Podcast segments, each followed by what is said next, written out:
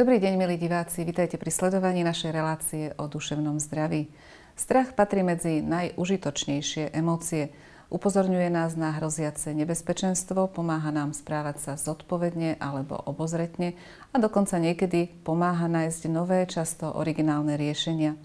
Je normálne sa báť, keď čelíme niečomu ohrozujúcemu alebo novému. Keď sa na začiatku tohto roka objavili prvé informácie o novom koronavíruse, všetci sme zažívali väčšiu alebo menšiu mieru úzkosti, pretože to bola nová situácia. A možno práve vďaka tomu sme sa vedeli rýchlo prispôsobiť.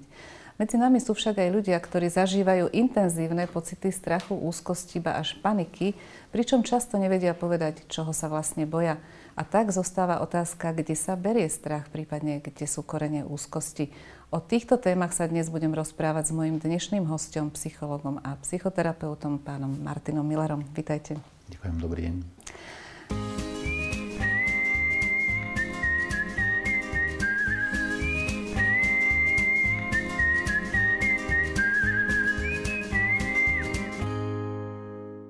Začneme príbehom na začiatok. Skúsme si predstaviť ženu, 33 rokov, dve deti, jedno chodí do škôlky, jedno do školy, pracuje 10 hodín denne.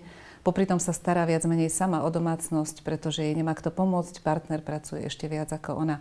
Objavujú sa problémy v partnerstve, problémy na pracovisku. Nemá nikoho, kto by jej z príbuzenstva mohol pomôcť. Už na sebe zistuje, že je unavená, preťažená, vyčerpaná, stráca trpezlivosť na deti. A možno nás v tejto chvíli aj sleduje, ale rušiajú tie plačúce deti za chrbtom. Preto o tom hovorím, lebo z takejto sociálnej skupiny e, pochádza veľká časť mojich pacientov s úzkostnými poruchami. Prečo je to tak? No, je to dané asi tými požiadavkami toho života, ktorý takýto človek vedie. Uh, ono možno podobne by na tom mohol byť aj ten jej manžel, pretože ten si zase v tom svojom priestore vníma to, že musí robiť e, možno tiež nie je úplne spokojný s tým, že možno nevie tej manželke až tak pomôcť, ako by si možno aj sám predstavoval, alebo ako si to pôvodne plánoval ešte v časoch, kedy spolu len chodili a podobne. Mm. Čiže každý tam má tú svoju agendu v tom, v tom celom. Um, a, a znovu, keď to telo vlastne nevie, ako, ako, ako s tým naložiť, no tak um, začne vysielať nejaké signály, nejaké, nejaké kontrolky sa začnú zapínať Ehm, také tie ľahšie sú také, že človek je unavený, nevládze uh-huh. a tak ďalej. Uh-huh. Niekedy to telo ide možno viac do toho telesného, to znamená, tí ľudia sú chorlavejší, výrozy a podobne. A keď človek nerešpektuje tieto prvé signály? No a keď nerešpektuje tieto prvé signály, tak, e, tak to telo hľadá výraznejšie kontrolky. A takou akoby prvou výraznejšou je taká nejaká úzkosť, to znamená, že ten človek začne cítiť nejaký strach, nejaké obavy, nejakú takú nejasný pocit nejakého ohrozenia. Zároveň náš mozog má tendenciu to nejako uchopiť, pretože e, úzko sama o sebe ako strach, ktorý nemá objekt, nie je veľmi príjemná. Čiže ten človek si povie, aha, no jasné, lebo však mám do tej práce veľa tej prá- toho, toho, čo mm-hmm. treba urobiť alebo eh, no jasné, detská sa boli chore a tak ďalej. Ako by hľadáme vysvetlenie. Hej, hľadáme vysvetlenie, lebo sa to lepšie uchopí, ale uh-huh. nemá to veľmi riešenie, keďže to je niekde inde, tak to je len takéto, čo ten mozog je schopný akoby v tej chvíli uh, si nájsť, ako akési uspokojivé eh, vysvetlenie.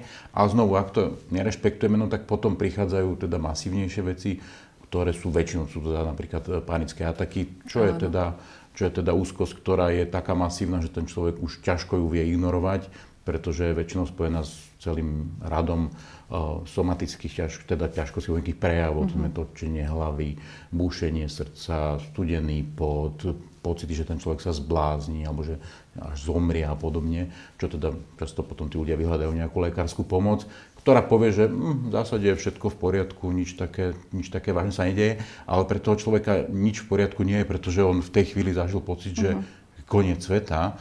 Takže keď, keď mm, akoby nerešpektujeme tie kontrolky predtým, no tak potom sa dostaneme... Panický tomu... atak je už taká dobrá červená kontrolka, ktorá aj, asi každého aj, upozorní.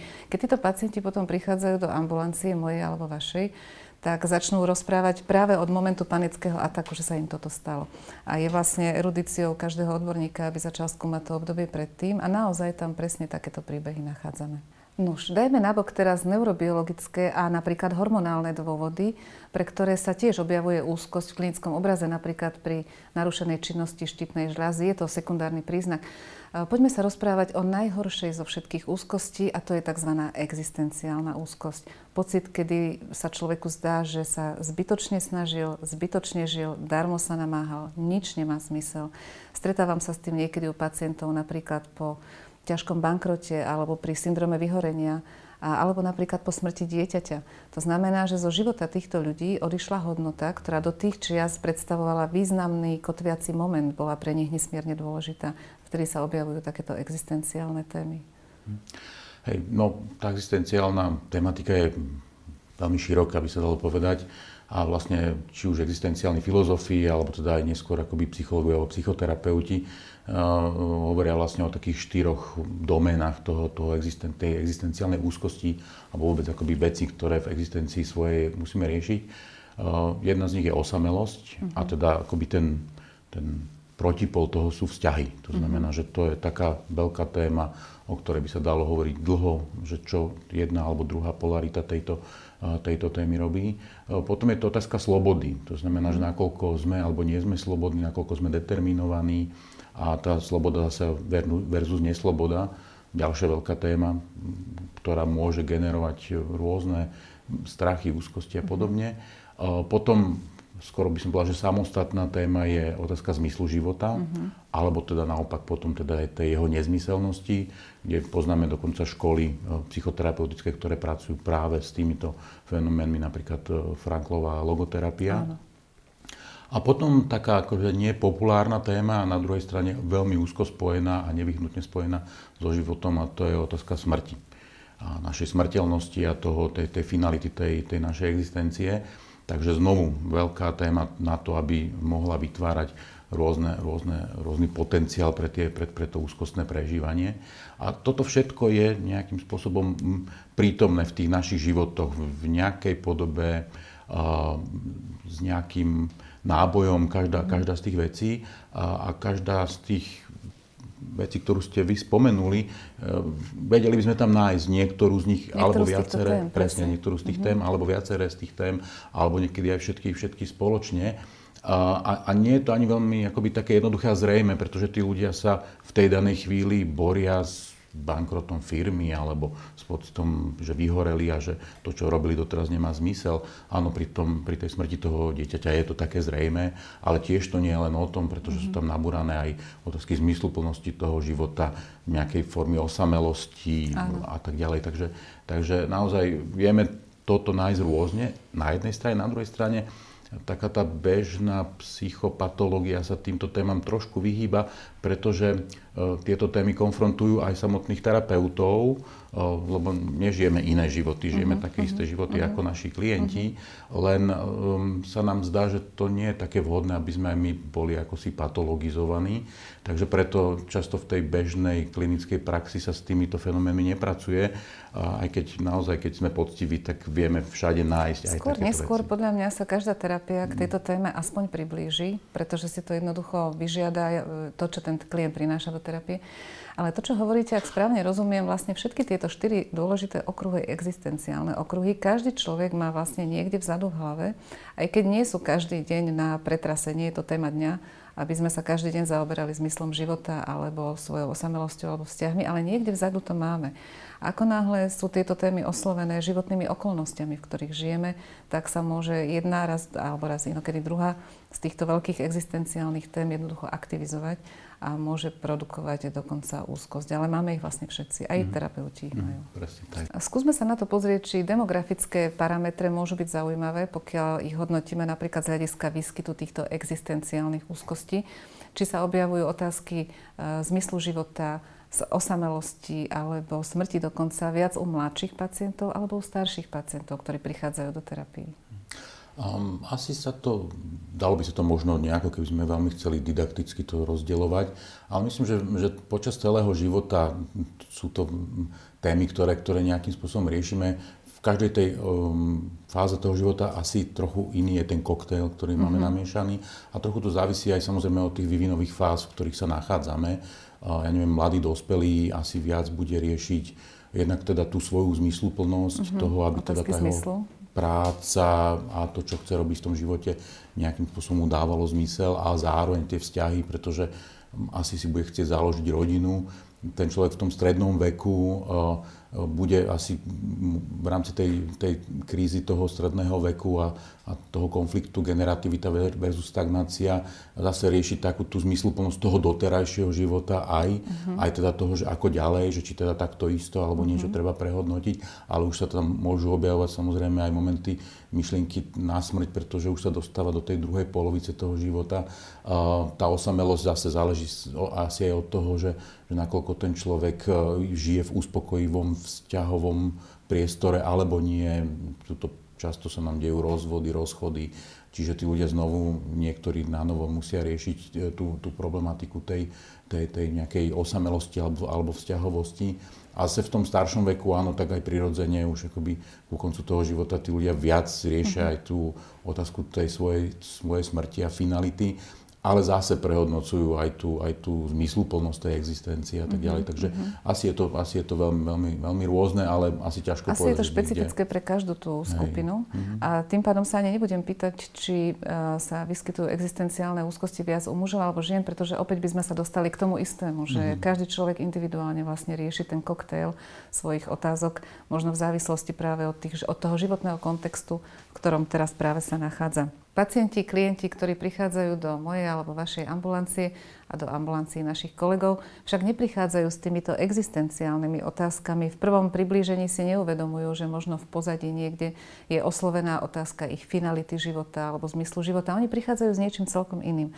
Prichádzajú so symptómami, ktoré tu a teraz obťažujú ich život a nedovolujú im fungovať. Spomenuli sme na začiatku panické ataky, to je veľmi nepríjemný symptóm, pre, ktorý aj tvorí najväčšiu časť vlastne problémov našich pacientov. S čím iným sa stretávate v ambulancii? Tak ten koš tých úzkostných poruch je veľký. Uh-huh. Um, čiže od tých panických atakov potom veľmi blízko sú také rôzne drobné úzkostné fenomény. To znamená, že ten človek je neustále v akomsi napätí, v akejsi nepohode, v akomsi strachu Eh, ktorý nemá takú intenzitu ako ten panický atak, ale, ale výrazne narúša tú kvalitu toho života toho, toho, toho klienta alebo pacienta. A, a to je akoby jedna z tých vecí. To samozrejme môže rezultovať do nejakých ďalších to znamená, že, že ten strach sa zhmotní v nejakej fóbii, čiže ten človek sa začne báť niečoho veľmi konkrétneho. To môže byť napríklad aj lietanie alebo mm-hmm. rôzne tých fóbií je Veľmi x. často teraz, e, aspoň ja mám v ambulancii, napríklad agorafóbie a prejavy sociálnej fóbie, mm-hmm. že sa človek začne vyhýbať kontaktu s ľuďmi, vyhýbať priestorom, kde je veľa ľudí, čo je tiež istá forma, mm-hmm. vlastne do ktorej sa iba transformovala tá, tá, to napätie a tá nespokojnosť, ktorá sa v ňom zbierala. Mm. Áno, áno, že to, to je to, ako, ako si ten konkrétny organizmus vlastne nájde cestu, mm-hmm. akým, akým komunikovať s tým, s tým okolím aj s tým samotným, mm-hmm. samotným klientom. A, a, a to je treba trochu akoby roz, rozlúštiť alebo, alebo, alebo rozkodovať. A, a zase tam vidíme v, tom, v tej agorafóbii alebo v tej, v tej sociálnej fóbii hneď sa dá vidieť teda to, že, že, že teda tá otázka tej vzťahovosti, otázka tej akoby aj smrteľnosti, pretože tí ľudia majú často za tým strach, že keby sa mi niečo stalo, či by mi niekto v tej situácii pomohol a tak ďalej. Prečo by sa malo niečo stať, prečo by niekto nepomohol. Je? Automatická otázka, ktorá nám na to napadne. Ale zase to môže vyzerať inak. Môže to vyzerať ako nejaké obsedantno-kompulzívne mm-hmm. fenomény. Obsedantné v tom, že tí ľudia v sebe majú myšlienky, ktoré sa im stále vtieravo, ktorým napadajú v tom, že že, že teda to alebo ono môže byť problematické, alebo či to alebo ono neurobia a tak ďalej kompuls je zase v tom, že teda veľakrát kontrolujú niečo, či urobili, alebo potrebujú upraviť veci tak, aby boli v pravom uhle a podobne. Zase je to akási odpoveď na, na tú úzkosť, na chvíľočku uspokojivá, ale následne vlastne uh, sa znovu posúva niekam ďalej a len sa fixuje tým, sa tým fixuje, opakovaním. Áno. Čiže toto je také akoby naj, najtrvácnejšie, potom to sa tak akoby najťažšie sa s týmto mm-hmm. bojuje, lebo tí ľudia mm-hmm. to mhm. majú dobre natrénované. Takže naozaj tá, tá problematika tých úzkostí nie je len taká, že úzkosť, ale že má to rôzne Môže to mať tieto klinické jednotky, nás to automaticky zvádza ku klasifikácii symptómov tak, aby nám dávali určité ucelené obrazy. možno napríklad aj depresie?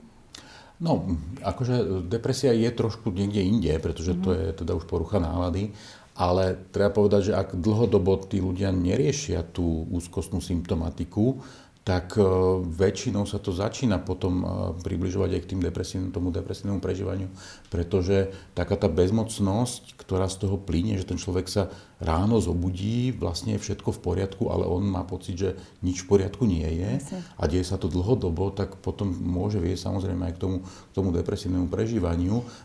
A to už nehovorím o tom, že teda to môže viesť aj, aj k rôznym závislostiam a podobne, lebo človek zistí, že aha, keď si dám toto, tak mi je lepšie ale keď si to nedám, už mi tak dobre nie je. Nie je to riešenie, ale pomáha to na chvíľku, ale zase už sekundárne sa vytvára niečo nové. Mhm. A potom tu máme celú veľkú skupinu ľudí, u ktorých tie, tie prabazálne existenciálne obavy sa môžu pretaviť možno e, do podoby nie, nie obsedantne kompulzívnej, depresívnej alebo úzkostnej poruchy, ale nejakým spôsobom sa podpíšu na vývoji jeho osobnosti. Najmä keď sú to veľmi mladí ľudia, kde sa tá osobnosť ešte vyvíja. Tá, vieme, nie je dovyvíjana ešte pomaly ani do 25 rokov veku života. A teda získajú a nadobudnú svojim e, životom mladým a tými skúsenostiami, určitými obavami e, úzkostné rysy ako rysy osob povahy. Vyhýbavé alebo submisívne alebo nejak, niektoré iné. Mm-hmm. Čiže uh, prichádzajú aj takíto pacienti a čo, čo najčastejšie nachádzate v pozadí takýchto vyhýbavých alebo úzkostných rysov osobnosti?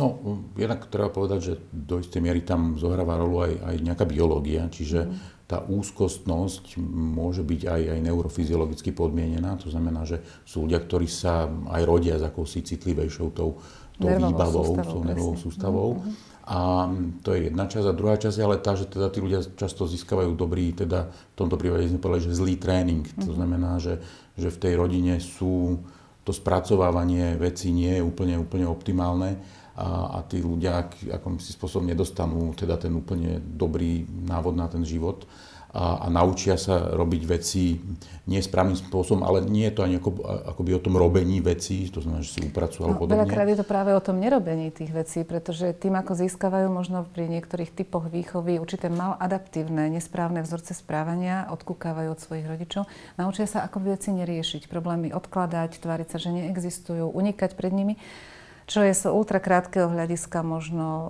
uľavujúce každom prípade z dlhodobého hľadiska sa tým problémy môžu len zafixovať a zhoršovať. Hmm, určite áno.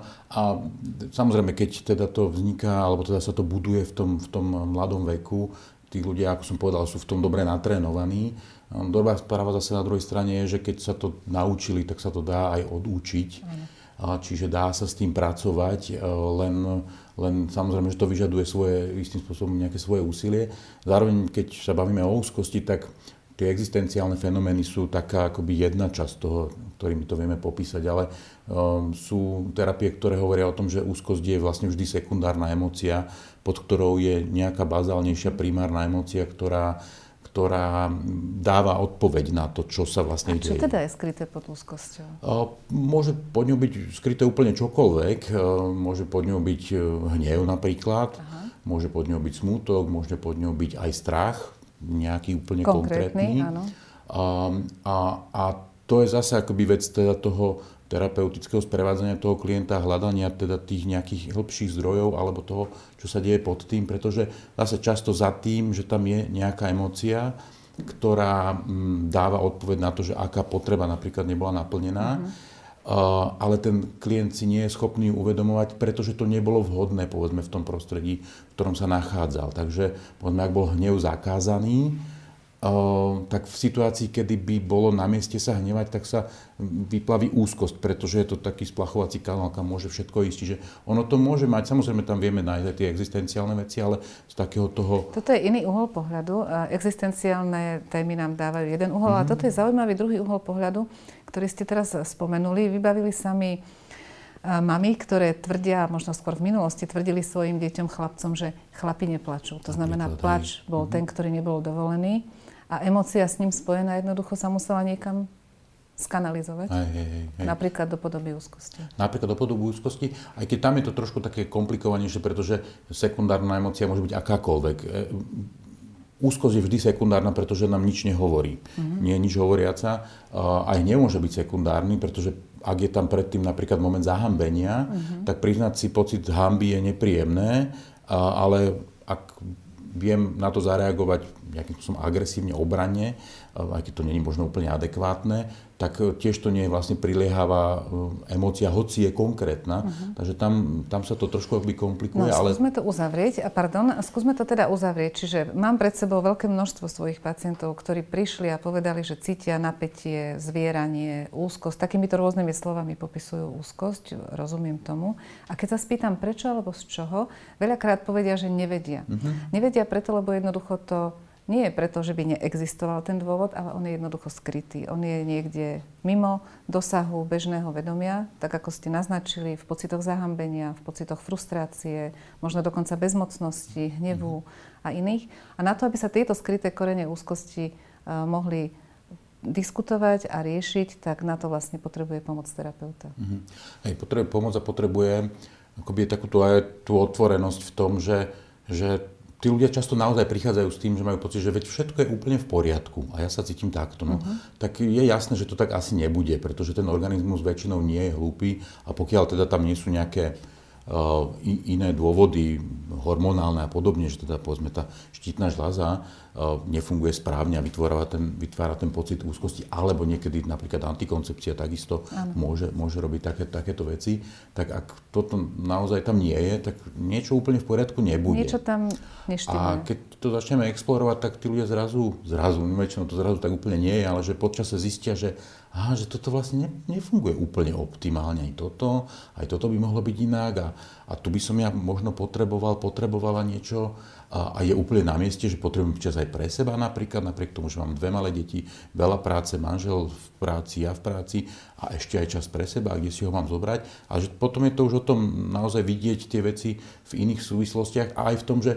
čo si prinášame naozaj z tej svojej rodinnej histórie, lebo Veď aj moja mama tak veľa robila, aj môj otec tak veľa robil a tiež nemali čas a tiež bolo to takto. A ešte sa nestiažovali. Hej, ešte sa nestiažovali a nechodili k žiadnemu psychologovi, mm-hmm. lebo, lebo, lebo to sa vtedy tak porozprávali sa so susedmi, alebo si vypili, alebo niečo. Mm-hmm. Tiež to asi nebolo úplne len tak, že by, že by to zahrabali pod koberec. A, ale, ale tak v dnešnej dobe máme tendenciu, alebo, alebo prišli na to, že dajú sa tie veci aj riešiť a, a, a tí ľudia môžu naozaj prísť a, a niečo s tým, nejak, nejako s tým pracovať. Napriek tomu, že, že v tom prvom kole naozaj majú pocit, že všetko je v poriadku. No, povedzme si ešte niečo o anticipačnej úzkosti. To vedia aj pacienti pekne popísať, že to je strach zo strachu. Takže vysvetlíme si teda bližšie, čo je anticipačná úzkosť a ako s ňou psychológovia narábajú. Anticipačná úzkosť je, sa objavuje vtedy, keď človek zažil niečo, väčšinou sa to viaže na panický atak, alebo aj na nejaké veľmi negatívne prežívanie v nejakej konkrétnej situácii a už dopredu sa obáva, že znovu sa to tam zopakuje čo samozrejme už vyľaďuje aj ten organizmus do nejakej takého očakávania a už do nejakej strachovej reakcie. Čiže e, je vysoko pravdepodobné, že toto proroctvo bude naplnené, čo len mhm. posilňuje potom celý ten, celý ten mechanizmus. Tam je veľmi dôležité to, aby, aby si tí e, pacienti, klienti uvedomovali, že, že, že to tak úplne nie je a že často zbierajú len tie fakty, ktoré sa im hodia. To znamená, že si povedia, no aj vtedy som si to myslel a znovu sa mi to stalo, ale to, že 10 krát si to nemyslel a nič sa nestalo, tak to akoby nezaradia do toho celého. Čiže je dobre s nimi pracovať aj, aj na tej úrovni kognitívnej s tým, mm-hmm. že mhm. povedať, že OK, dobre, ak chcete byť veľmi poctiví, tak naozaj si robte tie tie nejaké poznámky, že či naozaj to tak je, ako si myslíte a zistíte, že možno na 10% to, to, to funguje. Zároveň, že aj vysvetlím to, že, že už to, že sa obávajú, do istej miery naozaj ich nalaďuje na to, že, že budú vnímavejší na to, že ak sa niečo také áno, udeje, áno. Tak, tak potom ako rýchlejšie sa dostanú k tomu. Áno, ale zo života poznáme, že väčšinou 9 e, z 10 vecí, ktorých sa obávame, sa nakoniec aj tak nestanú. Alebo, sú, alebo nie sú také strašné. No už, ale úzkostný človek, tak ako sme si ho tu vykreslili, hľadá nejakú formu pomoci keď je úzkosť priveľmi obťažujúca a má silné symptómy, tak ja ako lekár musím samozrejme použiť lieky, aby došlo k úľave od symptómov a zmierneniu teda utrpenia pacienta. Nie je to u každého úzkostného, tie ľahšie stavy sa snažíme zvládnuť bez liekov a tam je ťažiskom liečby najmä psychoterapie. Druhý problém je, že psychoterapeuti nie sú tak ľahko u nás dostupní a tak si úzkostný človek začne hľadať iné formy, ako by si pomohol. Pomerne rýchlo natrafí napríklad na jogu, na rôzne relaxačné metódy, mindfulness napríklad, alebo motivačné knihy. Čo s týmito fenoménmi? Používate ich aj vy vo svojej praxi, alebo ako na ne pozeráte? No, je to taká zase veľmi široká problematika toho celého. Začnem asi od konca. Motivačná literatúra je, poviem to tak trochu s tým anglickým slovom, že veľký biznis, lebo naozaj sa tam točia, točia veľké peniaze. Zároveň treba povedať, ja si myslím, že motivačné knihy ako také samé o sebe nie sú, že, že, že zlé alebo tak na, ale, ale treba povedať, že väčšinou to riešenie, ktoré tam je, je riešenie toho autora, ktorý tú knihu napísal a jemu funguje.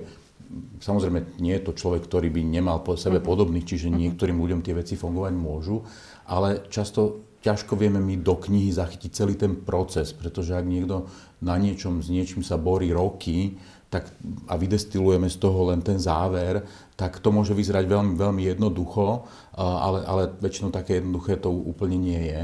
Takže čokoľvek, čo ten človek e, chce urobiť alebo zmeniť, vyžaduje nejaký čas a nejakú, nejakú námahu. Zároveň väčšinou je to tak, že tým, že sme vzťahové živočíchy, tak málo kedy sa nám darí urobiť veci len tak samými zo seba. Mm-hmm.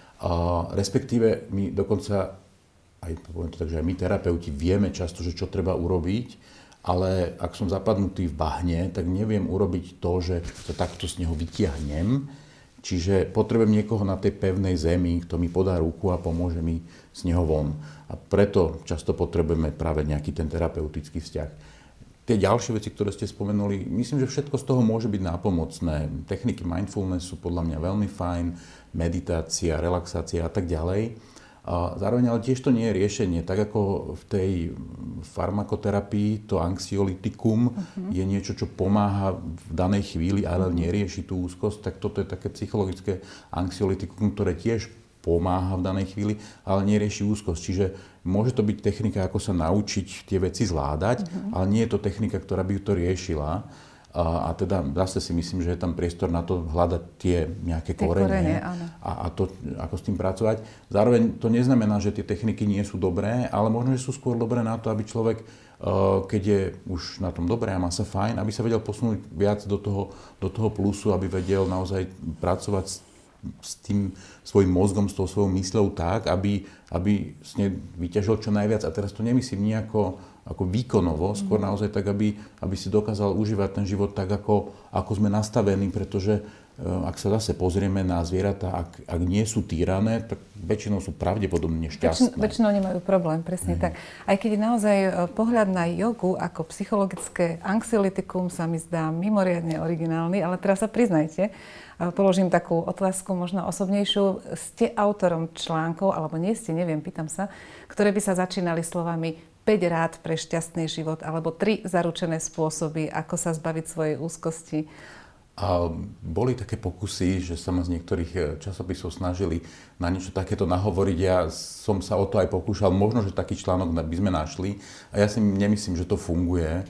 A, a myslím, že posledne, keď taký pokus bol, tak som veľmi otvorene napísal tej redaktorke, že, že toto nie je úplne to. Uh-huh. Lebo to instantné riešenie je síce veľmi lákavé, a, a, a dá sa urobiť, e, dá sa urobiť veľmi komplexne samozrejme, čiže môžeme tých rád dať 30, aby to naozaj bolo hutné, ale, ale stále to nie, nie je úplne o tom. Ja v tom hlavne vnímam tú, toto riziko, že to môže fungovať jednému, ale nie druhému, mm-hmm. pretože ten človek každý jeden sám je neopakovateľný, e, nekopírovateľný originál so svojou bázou a databázou životných informácií, skúseností.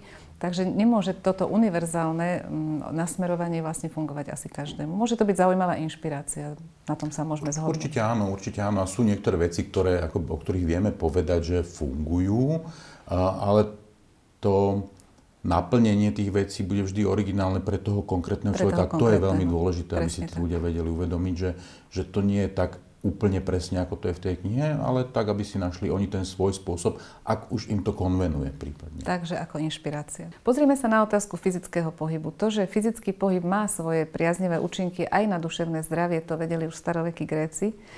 A aj ja ako lekár, okrem predpisovania liekov, samozrejme vždy veľmi dbám, aby sa ľudia znovu vrátili do režimového fungovania, mali pravidelné jedlo, spánok, aktivitu, oddych, možno, že som v tomto dokonca až prísnejšia na svojich pacientov, ale pokladám to za dôležitú súčasť liečby a súčasťou toho režimu je aj fyzický pohyb. Tak ma zaujíma, ako s tým pracujú psychológovia, najmä v psychoterapiách. Či tiež kladiete dôraz na pravidelnosť vo fungovaní, na režim a na fyzický pohyb, alebo je táto parketa pre vás taká menej zaujímavá a skôr vediete rozhovory?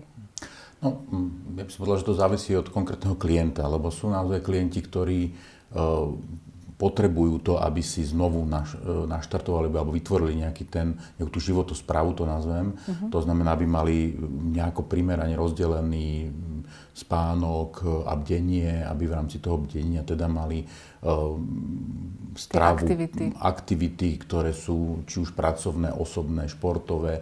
Uh, takže to sú ľudia, ktorí naozaj to uh, majú takto a, a tí potrebujú do istej miery aj vytvorenie tej, tej štruktúry.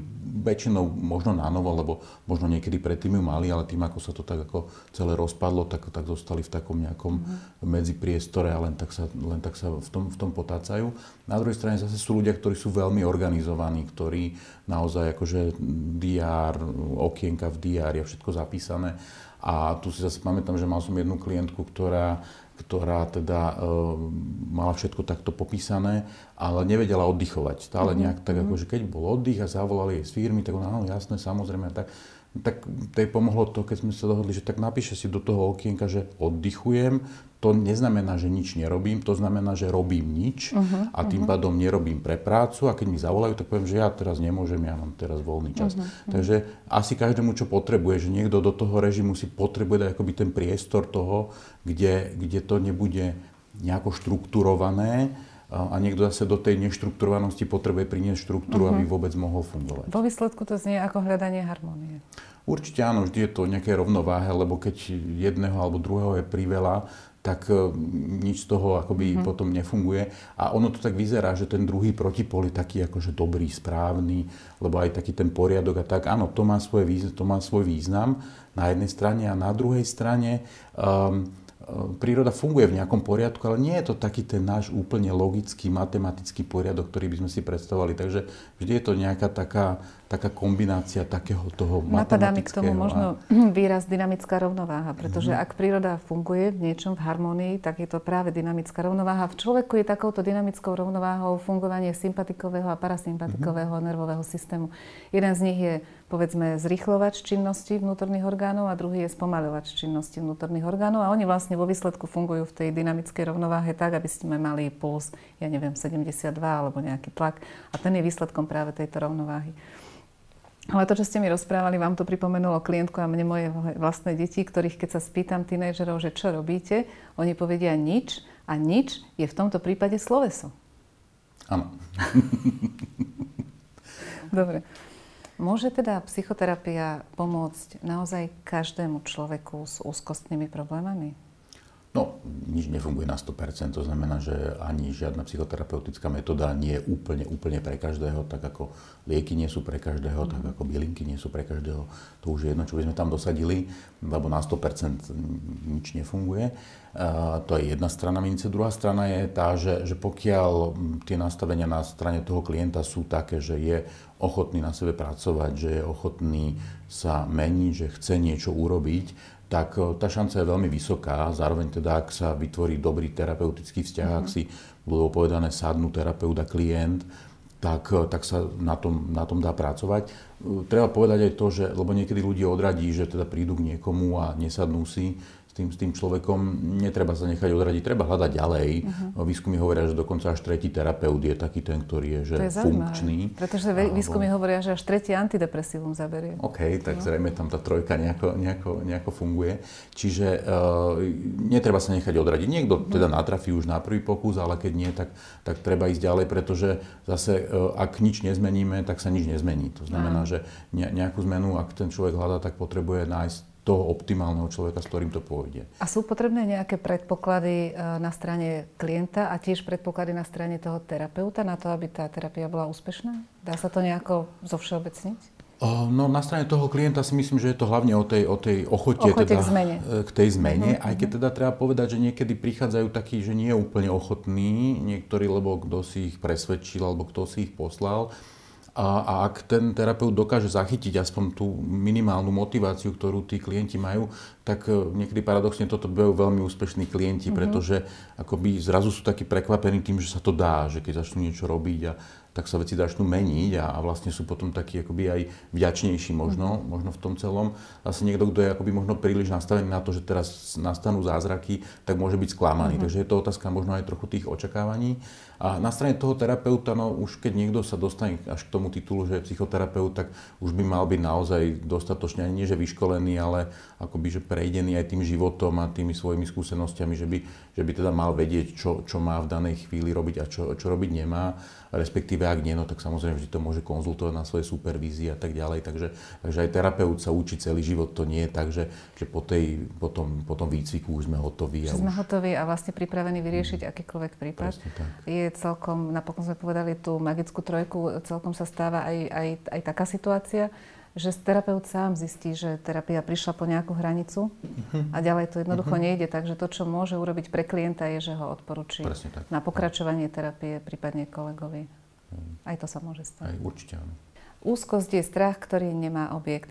Je to nepríjemná, negatívna, život obmedzujúca emócia, ktorá často vedie k vyhýbavému správaniu a tým ku znižovaniu kvality života. Ibaže platí, čím viac sa vyhýbame, tým viac sa môže úzkosť a prípadná úzkostná porucha zafixovať. Dôležitými súčasťami liečby sú nielen lieky a psychoterapia, ale aj úprava životného štýlu a niekedy sú potrebné tiež hlbšie zmeny v živote človeka, pretože nemožno očakávať tie isté vstupy na začiatku, tie isté chyby, ktoré opakujeme a nejaké iné výsledky na konci. To by bolo nerozumné. Naša relácia je v tejto chvíli tiež už na konci. Ďakujem vám za pozornosť a pozývam vás sledovať ďalšie diely relácie o duševnom zdraví. O koreňoch úzkosti, o tom, kde sa v nás berie strach, sme sa dnes rozprávali so psychoterapeutom Martinom Milarom. Ďakujem za návštevu. Ďakujem za pozvanie. Vám, milí diváci, ďakujem za pozornosť a pozývam vás sledovať našu reláciu aj na budúce. Majte ešte pekný deň a dovidenia.